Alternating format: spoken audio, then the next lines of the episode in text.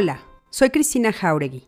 Bienvenidos a El Arte de Ser Feliz, mi podcast, donde platicaré con expertos en temas de tu interés para cuestionarnos, informarnos, expandir nuestra conciencia y encontrar la felicidad. Acompáñame.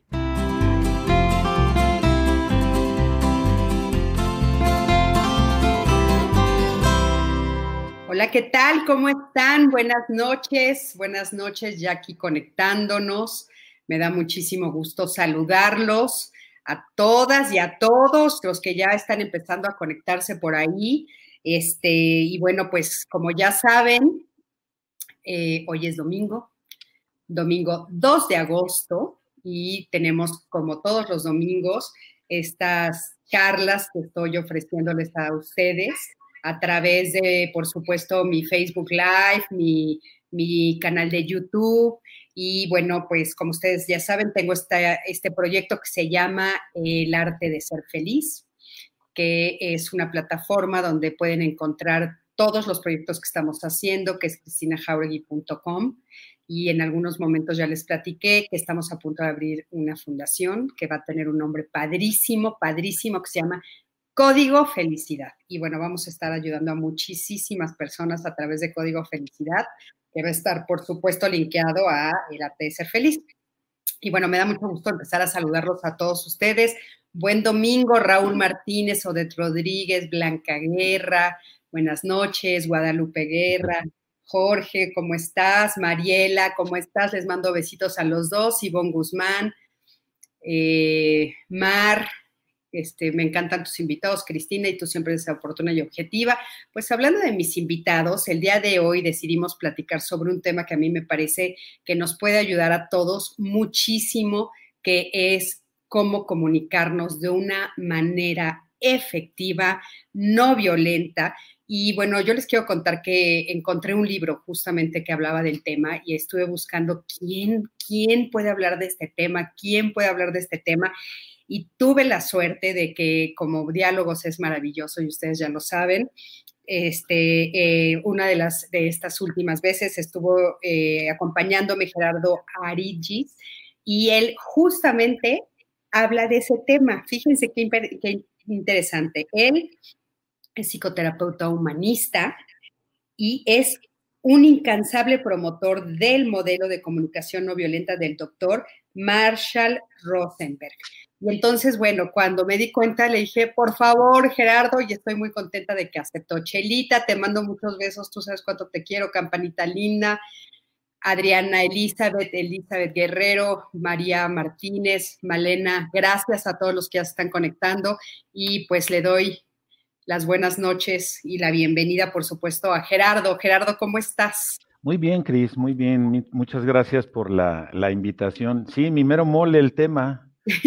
Y, encantado de compartir este, contigo y con tu audiencia el, tema que a mí me fascina. Me fascina, llevo ya algunos años manejándole y, sí, e, en eso estoy metida. Es muy interesante porque, bueno, va completamente de la mano de todo mi proyecto del arte de ser feliz. O sea, las estrategias para encontrarnos eh, viviendo mejor, pues me parece que son fundamentales y son importantes.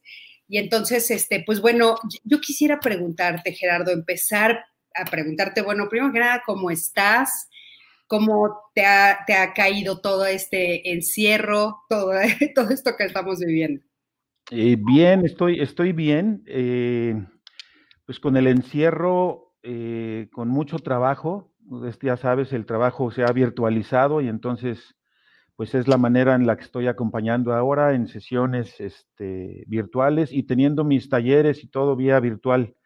Este, y bien, pues apoyando en lo que puedo, he estado, he estado como buscando cómo acompañar a gente que o ha tenido COVID y se ha recuperado, o han perdido algún ser querido por, por, el, por el contagio, este, viendo cómo apoyo y, y bien dentro de lo que cabe, pues contento por estar pudiendo eh, contribuir desde este lado y este y bueno, pues a ver qué pasa con la pandemia que ya se extendió y, y todo pinta que va para largo, pero en general bien, bien, estamos bien. Qué bueno, me da muchísimo gusto. Y sí, yo creo que justamente, pues por eso estamos haciendo todo este esfuerzo en conjunto, todas las personas que estamos viviendo esta situación, este, pues bueno, todos los especialistas en la salud mental, en emociones, en todo esto para ayudar a que pues podamos llevarla de una mejor manera, porque sí, sí está siendo difícil. Y justamente una de las cosas que a mí me dicen todos mis consultantes, porque también igual que tú, pues estoy dando este, terapia, obviamente a distancia, ha funcionado muy bien, pero sí me he dado cuenta, Gerardo, que uno de estos temas eh, fundamentales es justamente esto de la comunicación. Y a mí me gustaría que nos dijeras, ¿qué es esto de la comunicación no violenta? Sí, sí, con mucho gusto. Mira, para, para mí la comunicación no violenta, de entrada debo decir que llevo un rato manejándola y me ha cambiado la vida. O sea, una otra manera de percibir y todo. Y la comunicación no violenta es este modelo que presenta Marshall Rosenberg, en donde dice, él se hace preguntas y dice, ¿por qué los seres humanos hemos perdido nuestra capacidad de empatía naturales y por qué unas personas la pueden conservar y otras la pierden? Entonces, a partir de ahí viene el cuestionamiento de cómo es nuestro proceso de socialización, cómo fuimos educados, y digo educados entre comillas, eh, porque a veces digo que fuimos más bien acondicionados o adiestrados, y a partir de ahí vienen como poniéndose capas encima de lo que naturalmente estaba en términos de empatía y compasión, y empezamos a perder esta, esta capacidad por, por una educación que yo he estado denominando últimamente como jerárquico moralista, en donde se nos enseña a no poner tanto el radar en nosotros, sino comenzar a orientarnos hacia afuera, este, y a partir de ahí vamos perdiendo la conexión. Entonces, la propuesta, sí. Perdón, o sea que eh, la, la, idea de Rosenberg, y obviamente que tú estás, este, pues avalas, ¿no? Es que los seres humanos sí nacemos siendo empáticos aquí tenemos esta capacidad de poder ponernos en los zapatos del otro y poder ser amorosos y poder ser, este, pues no violentos. Y sin embargo, pues yo también le llamo igual que tú el condicionamiento, porque sin duda nos han condicionado. y Este condicionamiento nos ha hecho ser más, ser violentos y quitarnos la empatía, o sea, hacerla a un lado. Sí, este condicionamiento, pues definitivamente, este, es lo que te decía, este radar que, ver, cuando éramos niños, nosotros teníamos como esta espontaneidad de que si llorabas, llorabas y llorabas porque no había alguien que te dijera que estaba mal llorar.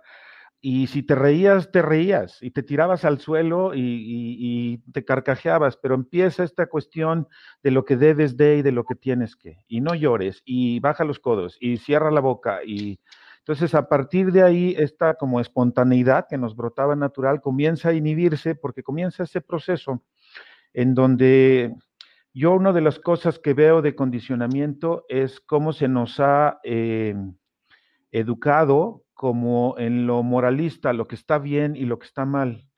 Y entonces, eh, y esto lo, lo traduzco yo a premios y castigos. Si te portas bien, te doy un premio, si te portas mal, te pongo un castigo. Y entonces uno de niño de repente dice, ¿y qué es portarse bien? Pues portarse bien es como dice, como dice papá, como dice mamá o quien te haya tocado cuidador. Entonces, ese radar que estaba originalmente en modo auténtico conectado a ti, se vuelca hacia afuera porque, este, porque sabes que hay consecuencias si no haces, si no acatas lo que, lo que se nos va dando. Entonces, yo lo que creo es que vamos perdiendo ese, ese radar. Y, y, gradualmente la desconexión llega a tal grado que pues, los niveles de violencia que hay en la sociedad están ahí, ¿no? De hecho, este, pues Marshall Rosenberg plantea eh, el modelo en, en, en, cuatro componentes. No me gusta llamarlos cuatro pasos, sino cuatro componentes. Y estaba pensando cómo, cómo explicarlos para efectos de hacer el recorrido, porque es lo, que es la CNB. Y me, me encontré estos balincitos que tengo, ¿no? que, que, venden, de hecho, allá en Tepoztlán. Ah, es que le estaba, le estaba contando a Gerardo que estoy viviendo en Tepoztlán, por eso dice allá en Tepoztlán. Sí, y entonces lo que dice Marshall Rosenberg es que el, el eje temático de la comunicación no violenta son cuatro componentes y dice que el primero es darnos cuenta que los seres humanos no observamos de modo neutral. Todo lo tergiversamos, lo enchuecamos y no nos percatamos de que hacemos esa torcedura. Y tan la hacemos que consideramos que lo que percibimos es verdad sin darnos cuenta que no necesariamente corresponde al hecho en sí. Entonces, la observación en términos fenomenológicos es darnos cuenta que no observamos las cosas tal cual son, sino siempre están permeadas de nuestra interpretación. Y la, la, primera petición es por lo menos date cuenta que no necesariamente la película que está acá en la azotea es verdadera. Entonces dice Marshall, aguas con observar y observemos de modo neutral.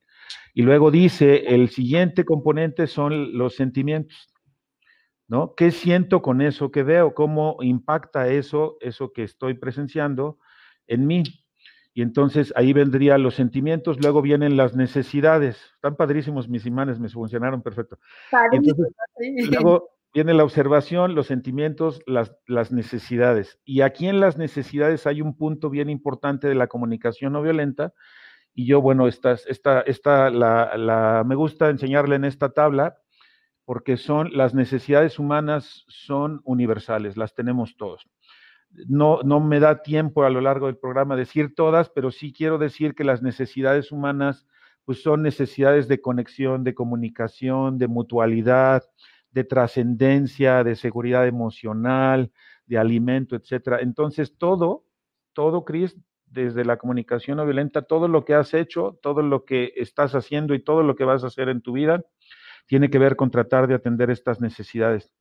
Entonces, los cuatro componentes para regresar acá es eso que, eso que sucede, cómo tengo sentimientos al respecto, qué necesidades están vivas en mí, y luego vendría el cuarto componente que es que una vez que conozco lo que siento, ¿qué le voy a pedir a los demás para que se satisfaga esas necesidades que, me doy cuenta que están vivas? Entonces, me parece bien importante porque esto es como el eje transversal de toda la comunicación no violenta porque nos enseña como esa brújula que perdimos al conectarnos allá afuera, nos enseña como a recuperarla y decir, bueno, eso que sucede afuera con lo que siento, y aquí es un componente que me gusta mucho especificar, los sentimientos desde la comunicación no violenta son básicamente como el informantes. No importa si son sentimientos placenteros o son displacenteros, todo el rango emocional es un bellísimo informante que lo único que te está diciendo es hay necesidades satisfechas o hay necesidades insatisfechas. Y, este, y me importa mucho que, se entienda eso porque es como recupero la capacidad de sentir en todo su espectro, ¿no? Sin, sin, sin, ir como esta tendencia a, que está de moda, que me preocupa que está como esta ola positivista en donde la gente cree que estar en, desarrollándose eh, tiene que ver con dejar de sentir los sentimientos aflictivos y solo recibir del otro lado. Entonces...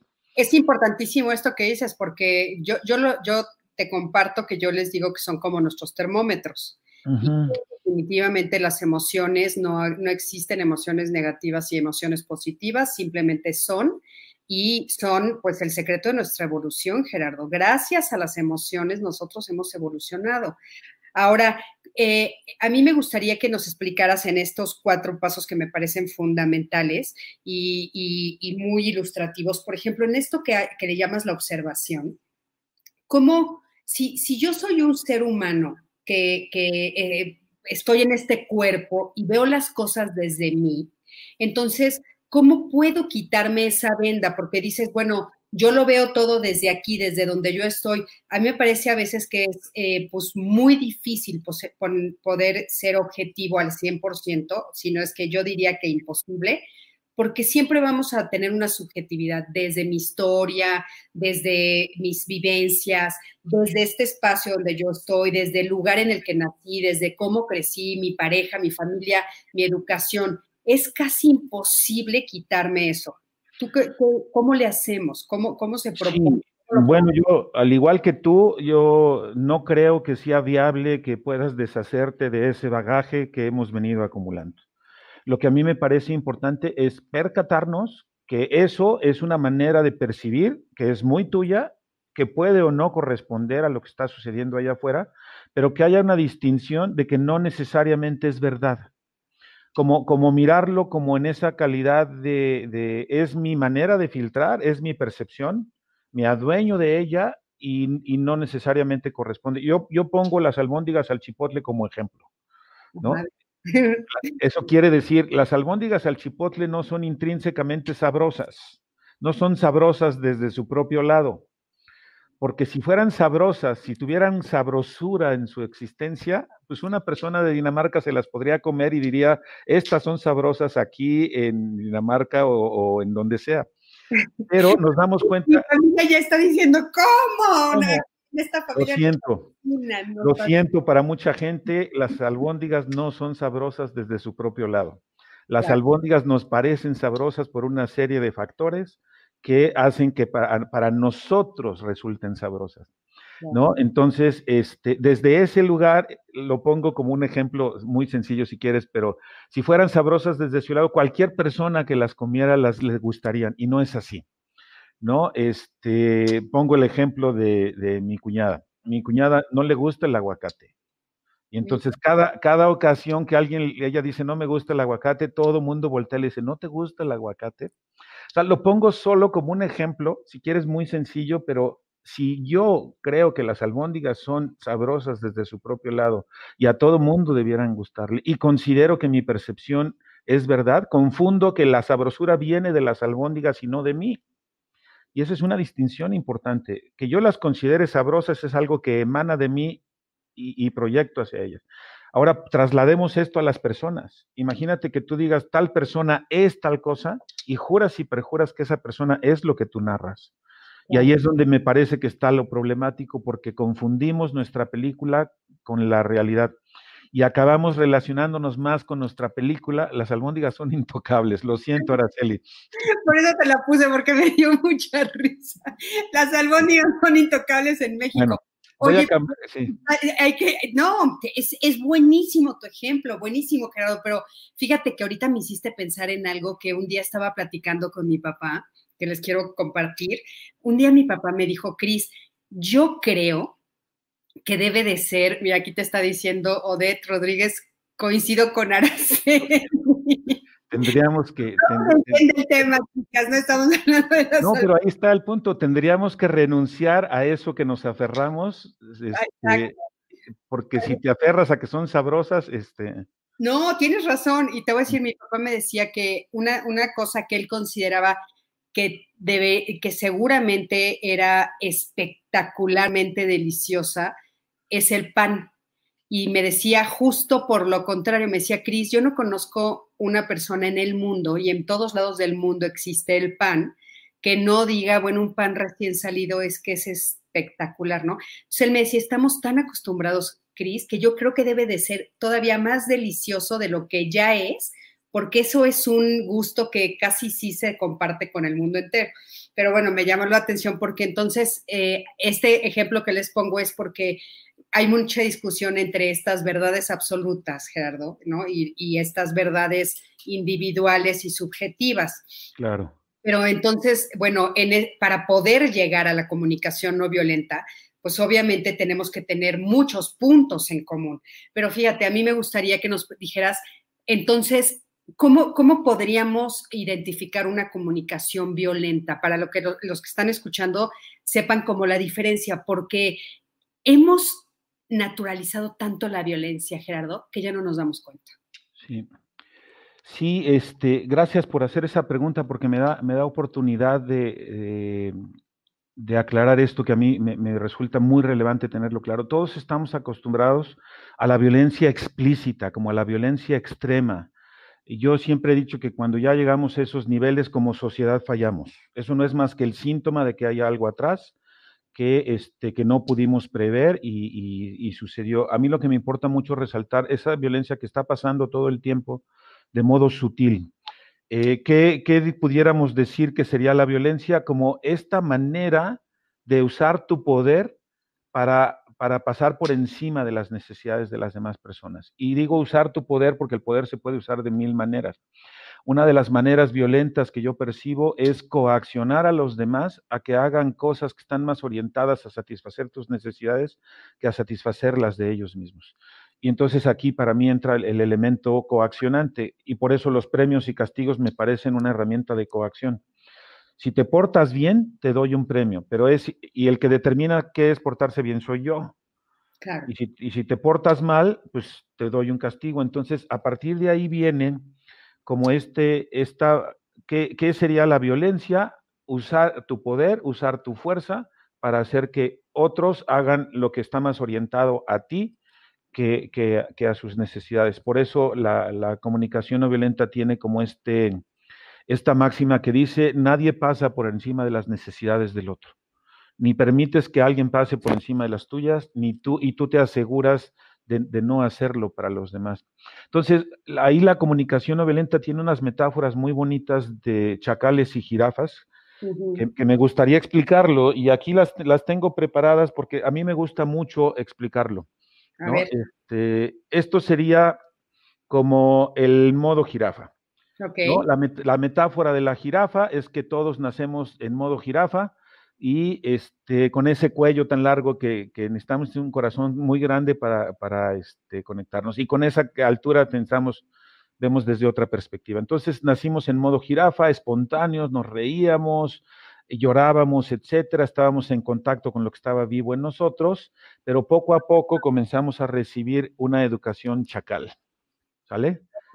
Y entonces son solo metáforas, esto no es para, no es una cuestión de aspiracional de querer ser jirafa y dejar de ser chacal, solamente son maneras didácticas de expresarlo. Y entonces el, el modo de educación chacal es baja los codos, cierra la boca, pórtate bien, ¿no? Y entonces, eh, y si me porto bien, ¿qué? Te doy un premio. ¿Y qué es portarse bien? Portarse bien es como digo yo. Entonces, a partir de aquí comienza esta educación en donde este poder, esta es la violencia, usar tu poder para doblegar al otro, y a partir de ahí, esta comienza como a inhibirse. Este modo natural que todos teníamos se comienza a contraer y comenzamos como a quitarlo y entonces pasamos pues a una educación chacal, ¿no? En donde ya está, ya está como este modo instalado, premios, castigos, juicios moralistas, dominación, etcétera, etcétera. Y a partir de ahí, esto que originalmente estaba fuera, que era como esta autoridad, esto que te dictaba lo que estaba bien, estaba mal, eso que estaba fuera, Cris, acaba metiéndose en nosotros. Y este chiquilín que están viendo en pantalla, así de chiquilín, ya lo traes acá. Y no tiene nada que ver con el angelito y el diablito tiene que ver con una mentalidad que nos habita, que eso que antes estaba allá afuera ahora está internalizado y nuestra mirada es desde aquí. Y este compadrito proyecta todo, bueno, malo, correcto, incorrecto, inteligente, tonto, etcétera, etcétera. Y cuando tú me decías, bueno, ¿y cómo hacemos para poder regresar a la observación neutral que Marshall propone? Pues lo primero que había es percatarnos que tenemos esta cosa dentro. Visibilizar que hay una mentalidad que nos tragamos, desde la cual miramos y que no necesariamente es verdad. Ese es el condicionamiento. Claro, que llamamos, llamamos, educación y que es esta educación que nos dan de eh, nuestros papás, que muchas veces es con la mejor de las intenciones, Gerardo, porque ahorita pusiste algunos ejemplos, ¿no? Por ejemplo, lo de los codos en la mesa o la forma de comer y bueno, por supuesto que vamos a niveles muchísimo más sutiles de todas las ideas de cómo nos tenemos que comportar, por ejemplo, a nivel de género, que a mí me brincan muchísimo, ¿no? Cómo deben de comportarse los hombres, cómo deben, deben de comportarse las mujeres. Yo la verdad creo que a partir de ahí, hombres y mujeres estamos viviendo en una cárcel terrible, porque no nos podemos comportar como quisiéramos comportarnos, sino como debemos de comportarnos. Fíjate que aquí nos, nos pone, por ejemplo, Edith Hernández, nos aferramos y queremos que las cosas se hagan como creemos que están bien, queremos imponer nuestra razón. Y sí es cierto esto que hacemos y eso es violencia, ¿verdad, Gerardo? Sí, porque al final yo siempre he dicho que el que quiere tener la razón acaba lleno de su razón. sí. Este, sí, querer, es decir, pensémoslo de este modo, Cris. Eh, estamos acostumbrados a creer que existe un, un metarrelato, un gran relato hegemónico, eso quiere decir que debe predominar como paradigma imperante y desde ahí viene la imposición. Y parte de lo que estamos proponiendo acá es que cada uno de nosotros somos poseedores de un relato muy particular. Y, a mí me gusta mucho la, la frase zapatista que dice, ¿cómo vamos a generar un mundo donde quepan muchos mundos? Y para mí muchos mundos es que tu relato, mi relato, el relato que cada quien tiene es una expresión de tus necesidades. Y entonces en vez de estar viendo quién tiene la razón, ¿cómo sería darle validez a tu relato y escuchar para comprender qué necesidades están implicadas en aquello que tratas de narrar? Y si me lo tratas de decir es para que yo entienda que hay cosas importantes para ti. Pero eso no aprendimos. Aprendimos a escuchar al otro, viendo si tiene razón, si no tiene, si es válido, si está bien, si no. Y, desde ahí es este, importante ver que cuando estamos en modo chacal, este, estamos escuchando para responder. Y cuando estamos en modo jirafa, estamos escuchando para comprender. Y parece sencillo lo que estoy diciendo, pero hay una enormidad de diferencia en, el, en el para qué se escucha. bueno, enorme. O sea, el, uno realmente te escucho, ¿no? Es la escucha atenta. Y el, otro, pues lo que estoy haciendo es, pues prácticamente ignorándote, ¿no? Ahora, Gerardo, esto que dices tú, que me parece fundamental y que es regresar al primer punto que, que nos estás diciendo de la observación, eh, una de las cosas más difíciles que, que Mm, tenemos que hacer es voltear a vernos, oírnos y sentirnos. Yo lo digo todo el tiempo, ¿no? Voltea a verte, oírte y sentirte para identificar nuestras necesidades, estas de las que estás hablando, ¿no? Y entonces, ¿qué hacemos? Por ejemplo, nos están preguntando algunos, cómo, eh, eh, por ejemplo, aquí eh, Luis Juan, que le mando un beso enorme, cómo lo aplicamos cuando estamos con niños, por ejemplo, nos están diciendo, cómo podemos identificar realmente si nuestras necesidades, no sé si esto que te voy a decir sea lógico, pero son válidas o no, Gerardo, porque si fueran, o sea, parecería que si son necesidades, pues siempre son válidas. ¿Cuántas veces son necesidades que no son válidas, que, no, que son creadas, que no las necesito realmente y sin embargo las exijo y las exijo y las exijo de manera violenta? Claro, bueno, primer punto que me gustaría eh, separar es la diferencia entre estrategia y necesidades. Las necesidades siempre serán hermosas, siempre. Es decir, eh, todos, todos las tenemos de modo organísmico vivas en nosotros y estas no hay modo de, que no lo sean. Lo que entramos en conflicto los seres humanos no es porque aparezca una necesidad, sino entramos en conflicto por la forma en la que queremos atenderla. Es decir, y esto es bien, esto es medular en la comunicación no violenta, nunca las necesidades van a entrar en conflicto lo que entran en conflicto son las estrategias. Voy a poner un ejemplo y lo digo real porque además me ha pasado aquí, aquí en Cuernavaca. Yo cuando tengo mi necesidad de descanso viva, quiero estar en silencio. ¿Sale? Pero resulta que mi vecino tiene activada su necesidad de diversión y pone música en el jardín a un volumen que, yo alcanzo a. Entonces, es tan hermosa su necesidad de diversión como mi necesidad de descanso. Eso no hay ningún, no hay ningún problema. Pero la estrategia que él usa para atender su necesidad de diversión está en detrimento de la estrategia que yo quiero usar para atender mi necesidad de descanso. Entonces, una máxima de la comunicación no violenta es nunca las necesidades van a entrar en conflicto. Entran en conflicto las formas en las que se quieren atender esas necesidades. Entonces, no sé si esto ayude como a, como a clarificar que lo que estamos buscando es decirle al otro que cambie la forma en la que está tratando de atender algo porque está afectando a, ti. Entonces, creo que va a llover algo fuerte acá. Este, lo que quiero decir es, no se le pide a la persona que cambie ella como persona, lo que se le pide es hacerle ver que eso que hace te está afectando. Lo que se le pide es un cambio de conducta. y, aquí es otra cosa bien importante. Eh, tendemos a creer que los problemas son personales. Es un problema que esta persona tiene, es una especie de persona malintencionada, es una especie de falla con patas y, mandamos las cosas a la identidad. Y, aquí es bien importante separar conducta de identidad. Nada que ver las personas con lo que hacen. Por lo tanto, cuando le dices a alguien, oye, ¿me pudieras ayudar dejando de hacer eso que estás haciendo porque está en detrimento de algo que es importante para mí? Pero, pero no sé si te estoy respondiendo de que hablamos de la conducta, hablamos de la forma. Lo que se le pide al otro es cambio de estrategia. Desgraciadamente, sí. Lo voy a poner, por ejemplo, porque fíjate, aquí nos están diciendo algo muy interesante, te lo voy a poner un poquito más difícil. Eh, perdón, no. Eh, eh, estrategias de comunicación con adolescentes. ¿Qué pasa con los adolescentes? Ahorita nos un ejemplo muy cotidiano para los papás que tienen adolescentes, ¿no? O, jóvenes viviendo juntos. Mi necesidad es bailar.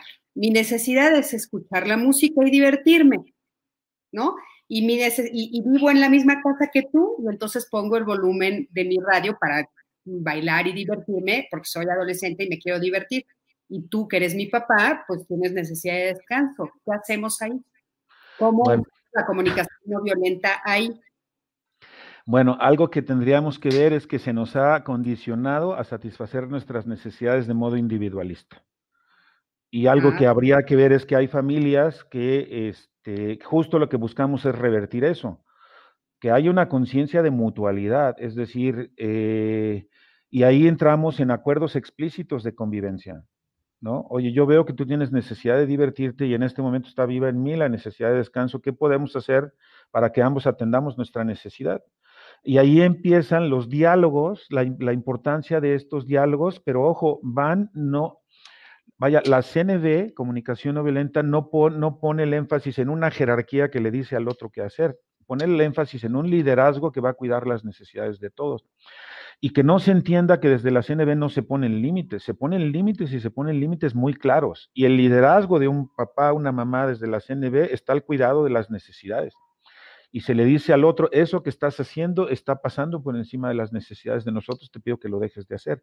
Y si obviamente hay una necesidad que trata de atender el chavo y la tuya, entonces vienen estos diálogos. ¿Qué podemos hacer para que tú consideres que cómo atiendo yo mis necesidades y yo considere lo que, lo que es importante para ti?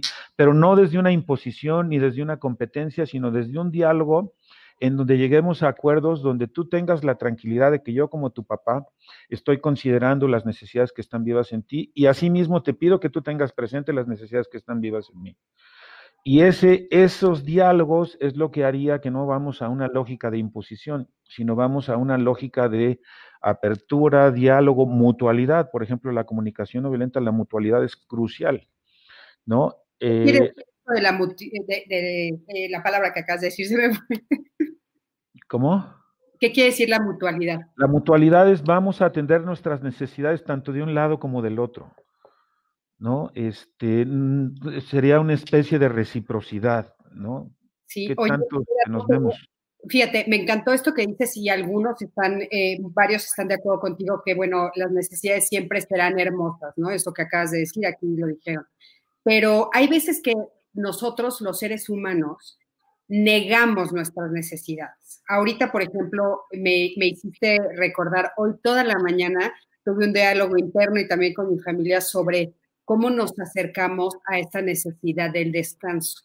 A veces estás condicionado a nivel familiar o a nivel social.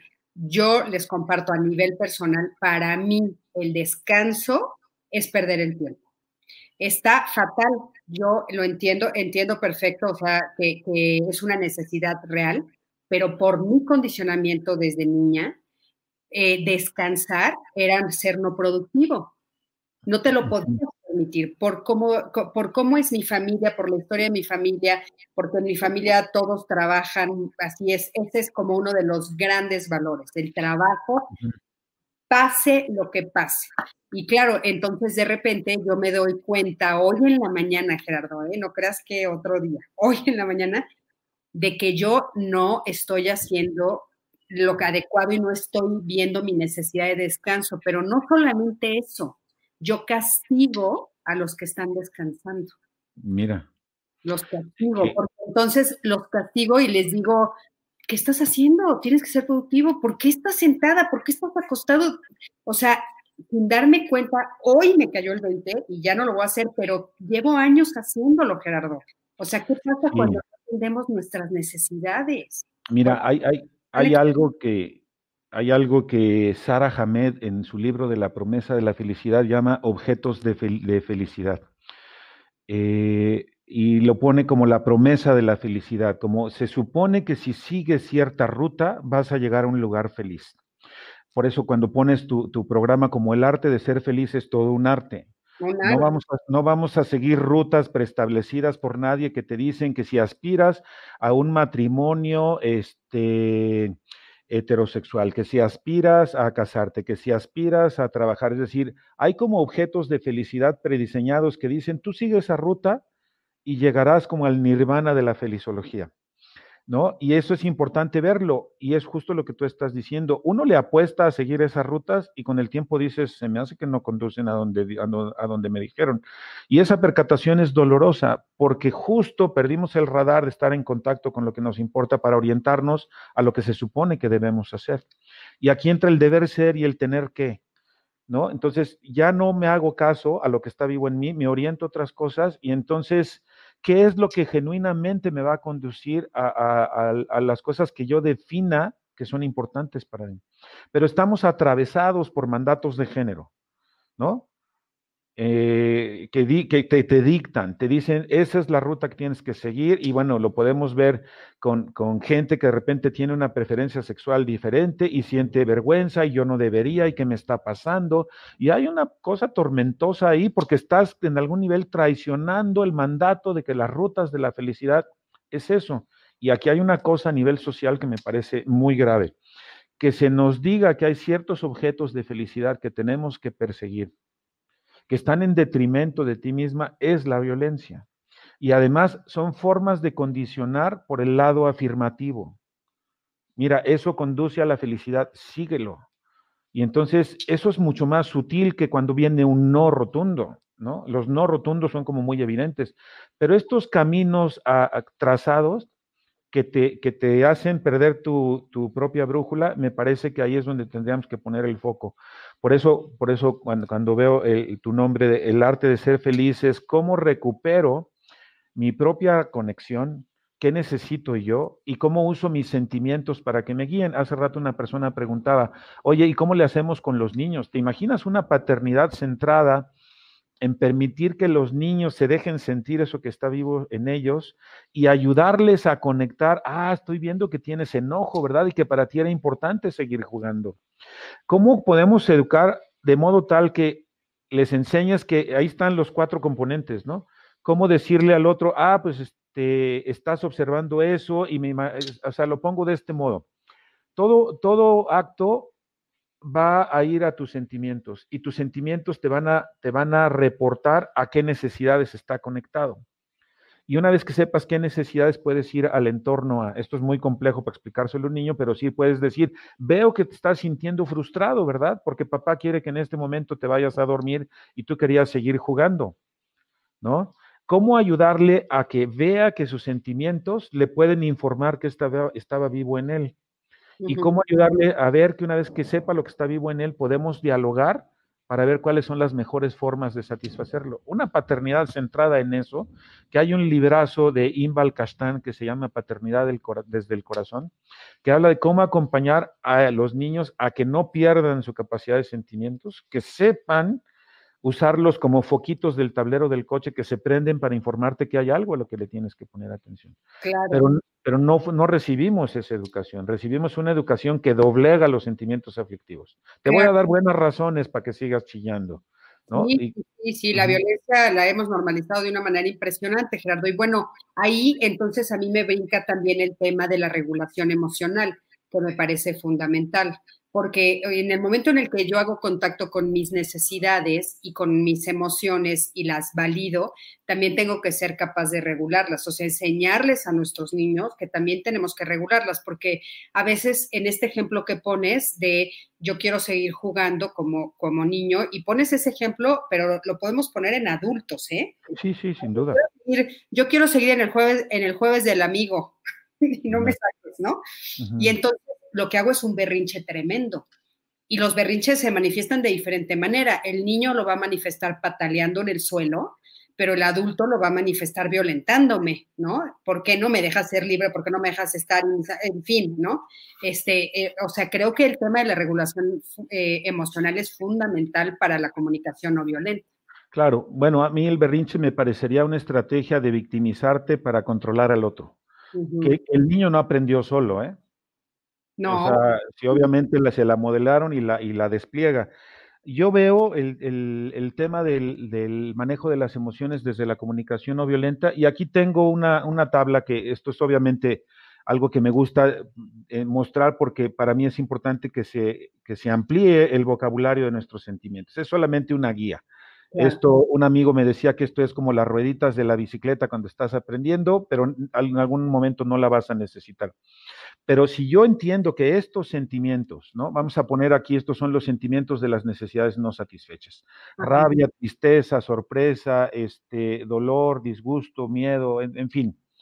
Estas van a estar para que las pueden, las pueden este, conseguir este, en nuestra página de Otro Mirar para que las puedan este, consultar.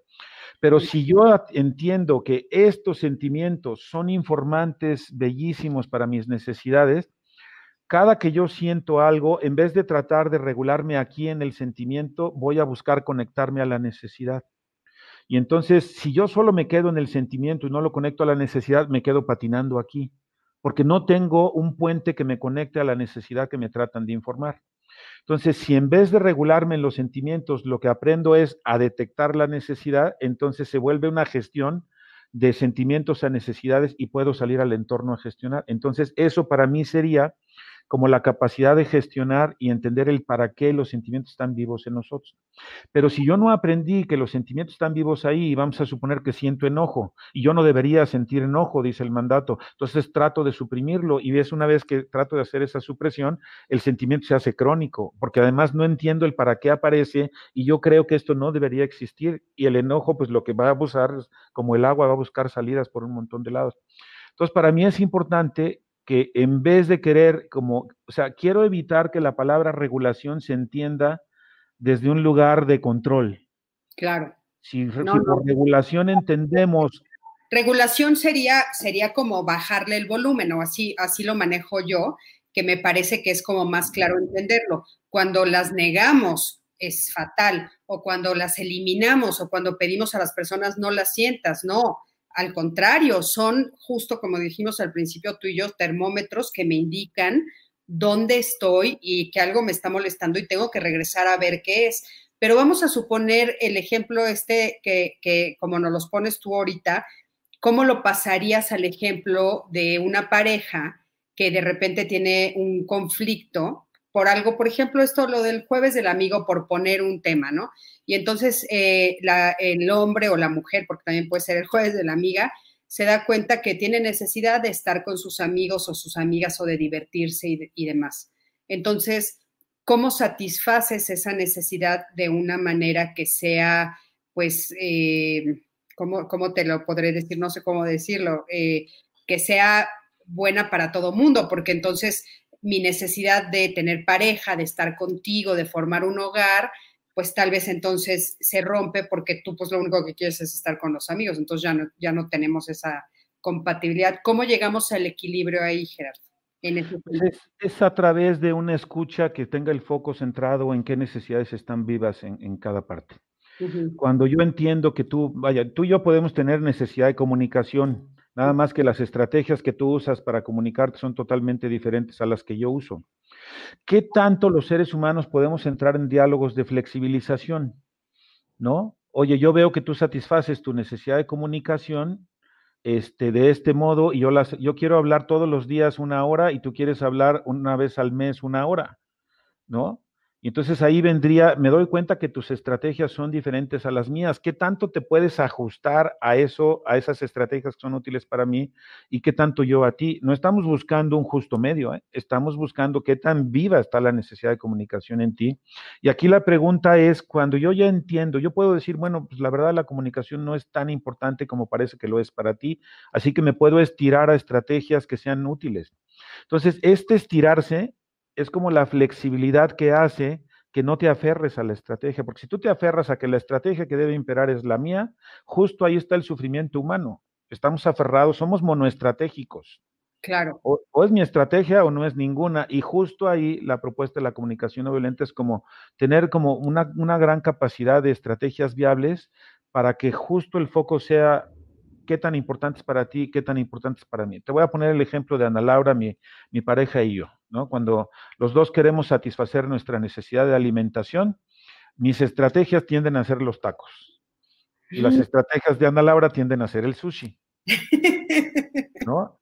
La necesidad, la necesidad es la misma. Pero si yo me aferrara a que todas las veces tenemos que ir a los tacos y no, no me flexibilizo a ir a las estrategias que ya les funcionan, ahí está el arte de la mutualidad. ¿Cómo nos vamos a ir flexibilizando en equidad, no en igualdad? E, en, en equidad dependiendo la necesidad que esté en juego. Claro, claro. O sea. ¿Qué tan importante es para uno, qué tan importante es para el otro? Y ese es nuestro foco. Claro, eh, eh, esto, por ejemplo, que dice, que se dice mucho de ser flexibles, ¿no? Encontrar la flexibilidad, o sea, vamos a encontrar una estrategia juntos para satisfacer las dos necesidades.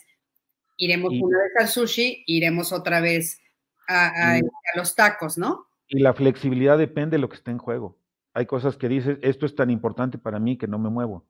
O hay otras cosas que sí, pero eso lo determina el, cómo yo puedo decirte, vamos a pensar en la fidelidad, ¿no? Como estrategia. ¿no? Y entonces alguien puede decir, bueno, pues para mí no es tan importante y para mí sí, y entonces se hacen como estos diálogos de, sabes, yo no puedo tener una relación si no es, está esa condición en el vínculo, ¿no? Porque eso lo vivo como honestidad, respeto, etcétera, y me parece, pero hay otras parejas que pueden decir, para mí no es tan importante, así que abramos el vínculo. Entonces, a eso me refiero, pues depende, yo puedo decirte, si no está esa condición en el vínculo, no le entro. Claro, porque digamos que hay, hay algunas necesidades que donde yo no me voy a flexibilizar porque tienen que ver pues no solamente con la necesidad, sino con muchas otras cosas que habitan en mí, como dices tú, y que entonces yo les llamo a esos breaking points, o sea, que son puntos de ruptura absoluta. Es que no me muevo. Donde no, me voy a mover y hay algunos que hemos identificado, yo he identificado algunos, por ejemplo, tuve un caso de una, una pareja que uno sí quería tener familia y el otro no. Y entonces, pues, una necesidad que es muy difícil de que haya flexibilidad ahí porque entonces cualquiera de los dos lados se va a quedar enojado, ¿no? Así es. Ofendido o lastimado, o le va a cobrar al otro el haberse flexibilizado. O sea, sí hay situaciones que sí tenemos que entender que sí son puntos de quiebre donde yo no puedo estar con una pareja que no, que, que pues quiere... Que no cumple eso que es tan importante para mí. Sí, es tan importante para mí, claro. Sí, sabes que, ahí para mí es, es como, como muy importante eh, una pregunta que hacía Marshall Rosenberg. Marshall Rosenberg decía, How can I make your life wonderful? ¿Cómo puedo hacer tu vida maravillosa? Pero checa, está puesta como pregunta. No dice, yo voy a hacer tu vida maravillosa.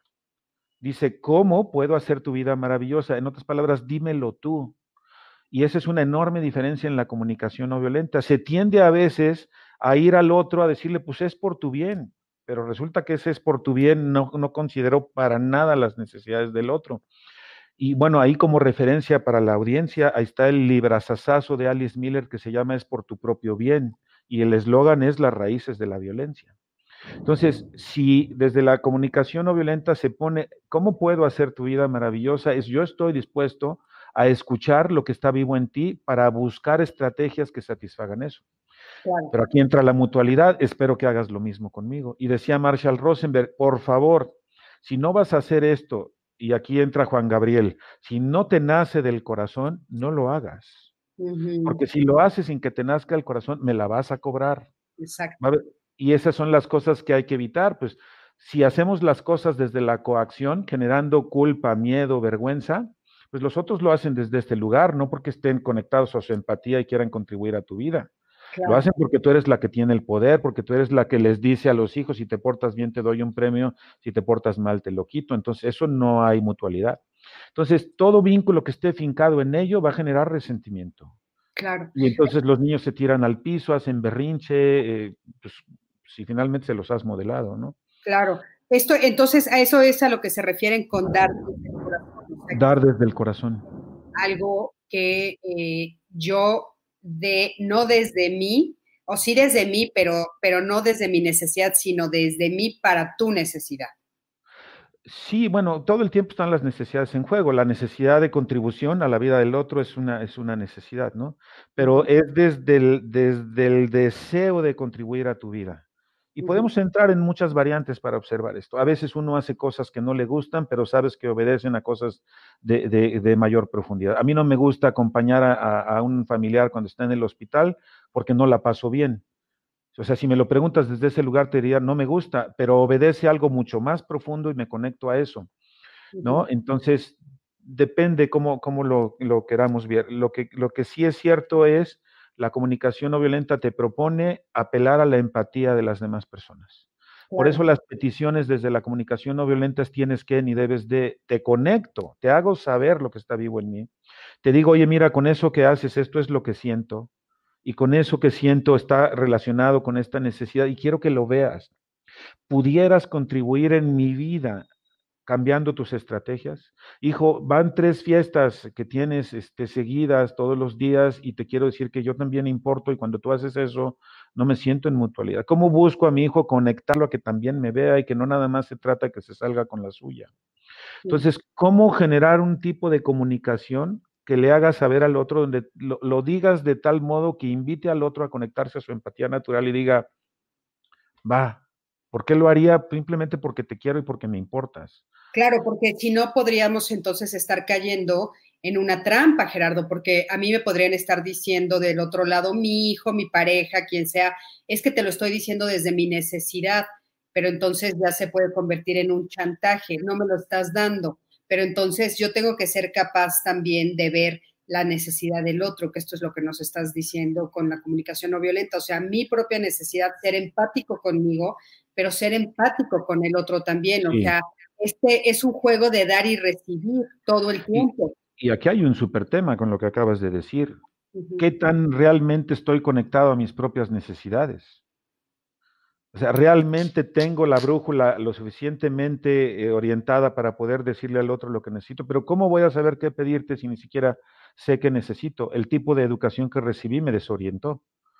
Así que más que estar conectado a las cosas que verdaderamente me importan, estoy conectado a lo que se tiene que, a lo que se debe de, a la coacción, a la manipulación. Por eso un niño se tira en el súper, este, haciendo berrinche porque no se salió con la suya. Entonces, esto es bien importante desde la CNB. ¿Cómo realmente me puedo conectar a lo que está vivo en mí? ¿No? Y yo siempre le digo a la gente, bueno, si te aprendiste las tablas de multiplicar, pues ponte a hacer la chamba y regresa a conectarte con esto, ¿no? Y yo quiero decir a todos que se las vamos a poner, aparte de que las van a encontrar, por supuesto, en las redes de, Gerardo. Obviamente, acabando esta charla, yo también se las subo porque me favor de compartírmelas, las van a encontrar en todas mis plataformas también, por supuesto, porque se me hace, tienes razón, hay que aprendérnoslas, o sea, tenemos que aprender ese nuevo lenguaje. Bueno, es un lenguaje que ha estado ahí, pero que finalmente ya llegó a nosotros, Gerardo, y es importantísimo. Sí, y, por eso insisto con, el, arte de ser feliz tiene que ver con tener eso en el radar. No es quién tiene razón o quién no tiene razón, quién está bien, quién está mal. Eso ya fue. Ya necesitamos abandonar. O sea, ¿qué parte no nos queda clara del desmadre que estamos armando? O sea, es súper... Dicen, este, ¿tú qué prefieres, ser feliz o tener la razón? Sí, sí, A mí me encanta esa frase porque es ciertísima tú párate en tener la razón para que sea el camino directo a la infelicidad y a la tristeza. Y, al conflicto y al antagonismo y a las lógicas de enemigo. Desde las lógicas moralistas siempre me construyo al otro como mi enemigo. Claro. Y si yo quiero tener razón, es una manera de tratar de imponerme sobre el otro. Eso es el poder sobre que maneja la comunicación no violenta. Poder sobre es, es, una posición de hegemonía adversarial, de dominación. Y es como la parte de decir, o abandonamos eso o estamos fritos. O pasar ahora a un poder con.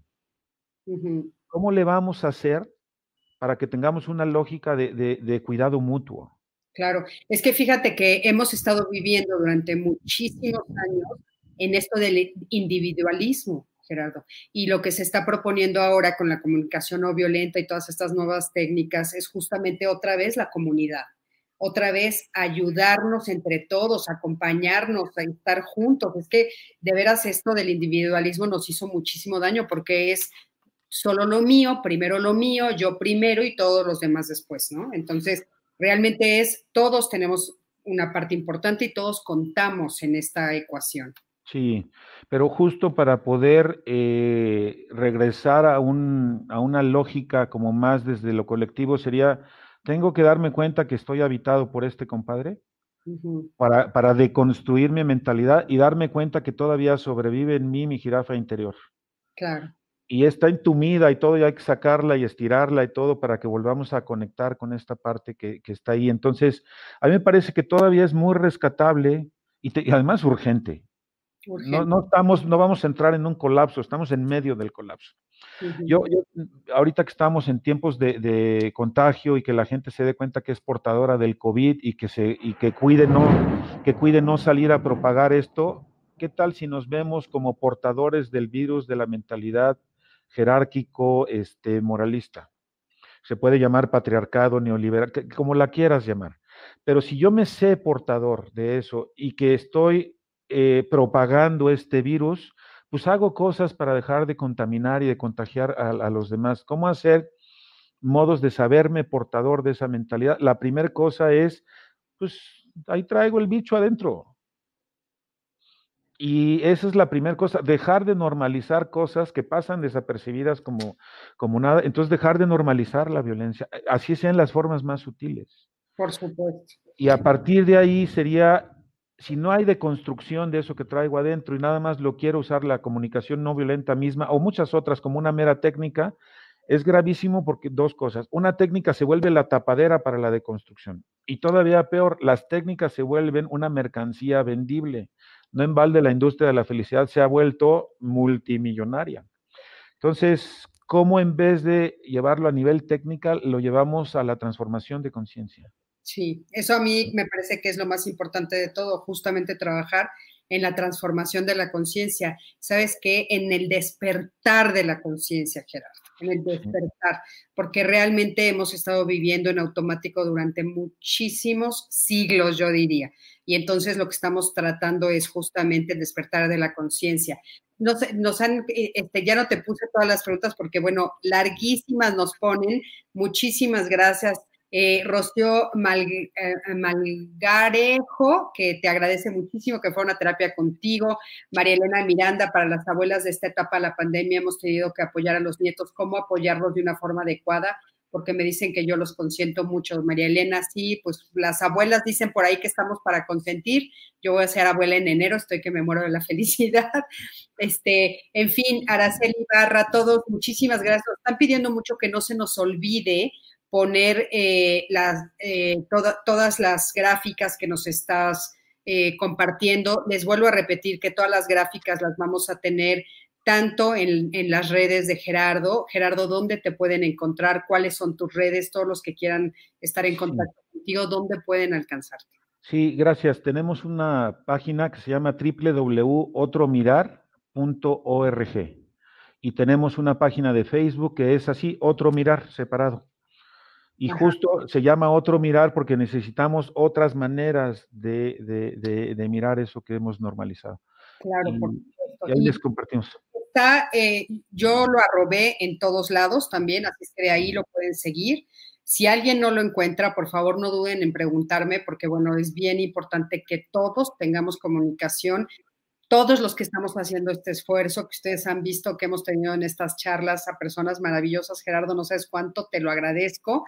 Y aparte, bueno, Gerardo también tiene cursos que está compartiendo y que está impartiendo, como nos dijo al principio, entonces también conéctense con él para que estén enterados y puedan inscribirse a todos sus cursos. Gerardo, te voy a hacer las preguntas finales, porque pues mira ya la hora que es. Eh, ¿Qué otra profesión te gustaría ejercer además de la que ya ejerces hoy? Mm, Sabes que hay, un programa en el canal 11 de la Ruta del Sabor. Ah, Miguel, Conde se llama, bueno, no sabes la envidia jarocha que le tengo. Ay, yo también. me encantaría dedicarme a eso, a hacer rutas gastronómicas por todo el mundo, aprendiendo, porque me fascina la cocina. Entonces, yo creo que a eso me gustaría, me gustaría dedicarme. Ah, pero así, aprendiendo recetas del mundo. Él es un suertudo, un suertudo. no, no, bueno, viaja y come delicioso. Si pudieras tener un superpoder, ¿cuál sería y por qué?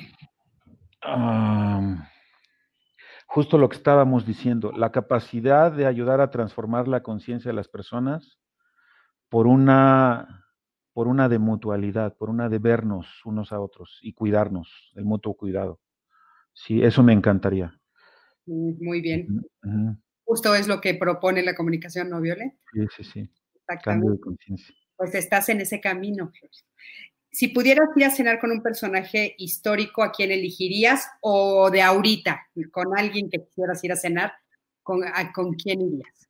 O de ahorita, este, bueno, se me ocurrió, se me ocurrió con, con a ver, con, con Jesús, Jesucristo, pero no en la parte religiosa, sino con el humano, con el Jesús humano que dudó, que dijo, ¿por qué yo? que le dio miedo, que se enojó y eh, hizo pomada a los puestos de los mercaderes, este, cómo, desde su humanidad, y aquí me conecto al libro de Nikos Kazantzakis de La Última Tentación de Cristo.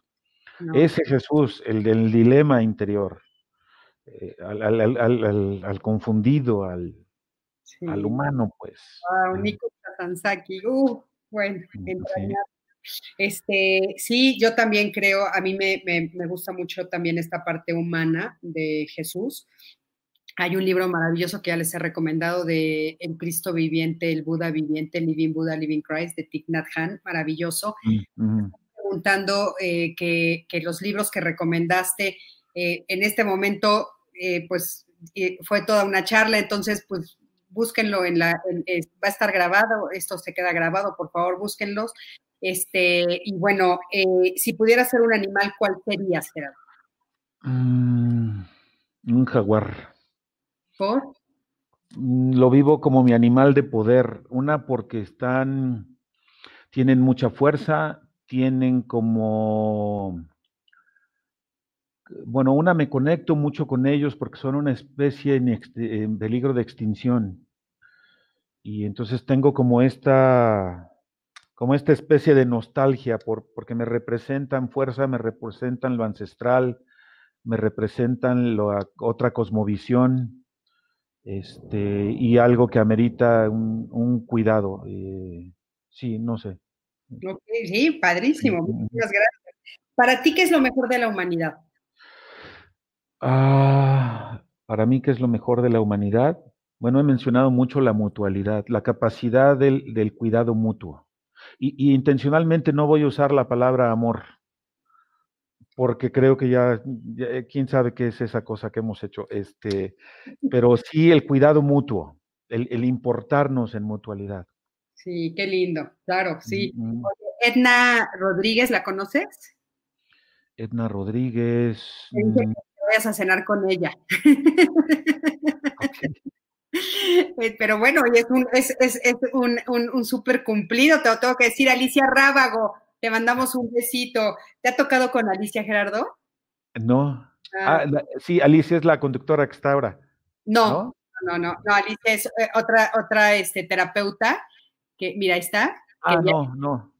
Ya, o sea, me ha, tocado compartir allá en Diálogos, no. No, no te ha tocado compartir. Ah, este sí, son varios.